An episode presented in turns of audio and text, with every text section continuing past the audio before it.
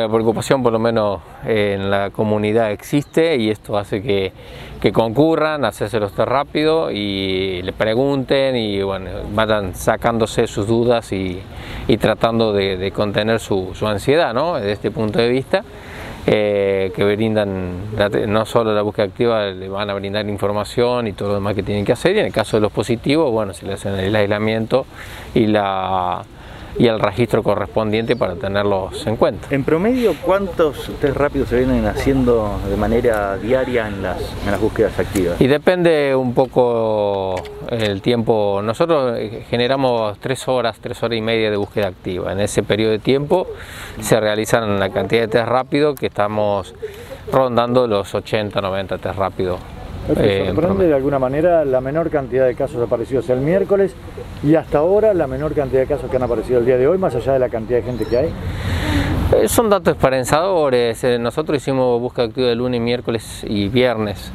Eh, jueves, martes y jueves trabajamos con instituciones eh, y propio personal de salud. O sea, hay que mm, testear eh, puntualmente la, el, la exposición constante que estamos teniendo nosotros. Y eso bueno fue alentado porque fue negativo, entonces eso significa que venimos trabajando bien en ese sentido del autocuidado y de esa forma, bueno, un poco también la tranquilidad del propio, el propio personal. Eh, algunos servicios, ¿no? El, el, tema puntual de esta estabilización, alrededor del 20-25% que estamos teniendo en los últimos días, da un margen de, de, de, aliento, digamos, en ese sentido, de que la cosa se va estabilizando. Pero bueno, esto es un día a día, no, no podemos decir que se estabiliza, que está bajando, cosas por el estilo, porque no sabemos puntualmente cómo estamos, eh, qué, comportamiento vamos a tener las próximas semanas por los eventos que tuvimos hace 15 o 20 días atrás, ¿no? que estamos viendo el coletazo en este momento. Eh, hace algunos días en, alguna búsqueda activa manifestaban que muchos de los que venían decían estar preocupados, principalmente jóvenes, por haber estado en alguna fiesta eh, y tener miedo de contagiar a sus familiares, sobre todo los mayores. ¿Esto se sigue dando?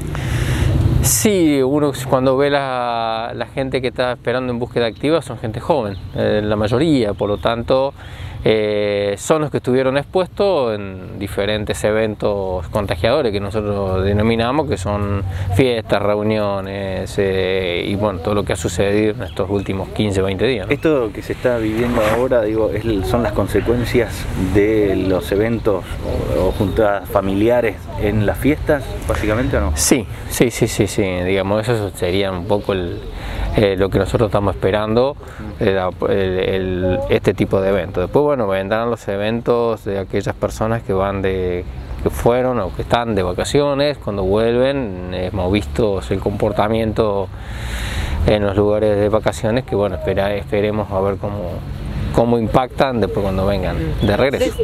Decías recién que esto es producto, lo decía el colega también, el producto de, de, estas reuniones, de las, de las fiestas, digamos, ¿creían que iba a ser así? ¿Esperaban esta cantidad o pensaron que habíamos aprendido algo Eh, no, pensábamos que iba a ser así. Yo siempre digo, somos argentinos, este, no, no aprendemos. Este es el comportamiento social que tenemos, somos muy muy de socializar y esto lleva a, a, a estos lugares, a estos eventos. Y si uno mira un poco y España, lo que está pasando en Europa, lo que está pasando ahora en general, y le pasan exactamente lo mismo y con, un, con una cultura diferente a la nuestra. Ahora, ¿no? Esteban, ¿han notado que en las búsquedas activas o los test que se hacen en el hospital va gente que vino de otras provincias o que está eh, de manera temporaria en la, en la, provincia y bueno, ante algún síntoma se acerca también? Eh, no tengo un registro co concreto de eso, pero sí, tranquilamente pueden hacerlo. Así que no, la no... atención para aquellas personas que no son residentes. Si están sintomáticos, es, es nosotros lo vamos a abordar, eso no, no, no, tenemos problema. ¿La ocupación de camas de terapia sigue igual, no? Que hace unos días. Eh, tenemos un 57-58% actualmente eh, de terapia, bajado, se ha acomodado un poquito, hemos respirado un poquito en ese sentido y la ocupación de modular está en el 40%. De las 450 dosis que llegaron de la vacuna, ¿cuántas se aplicaron ya al personal de salud? Y estamos completos. ¿Y van a llegar más? Y tengo entendido que sí, a estar llegando en estos días, hoy creo que están llegando, para repartir en los pueblos del interior, llegan a Pico y de Pico se reparte a las localidades del interior para hacer la vacunación en el resto de, los, de las unidades sanitarias de, de la zona norte. ¿Han tenido bajas en el personal de salud por bueno, algún tipo de reacción luego de colocarse la vacuna? No, yo me la coloqué, estoy acá, así que este, no, este, no, no, no, algunas manifestaciones eh, leves, mm, como la vacuna de la gripe, no más allá que eso. Este, y nada, que en 24 horas uno se recupera y bien, no, a mí particularmente, el equipo nuestro que, que fuimos por ahí los primeros que y fuimos a ver un poco el, impacto que teníamos. Eh, nada, no, no nos cortó días de trabajo ni nada por el estilo. Eh, algún reporte de alguna, algún pico de alto de fiebre o alguna cefalea que por ahí, eh, pero fueron 24 horas y desapareció.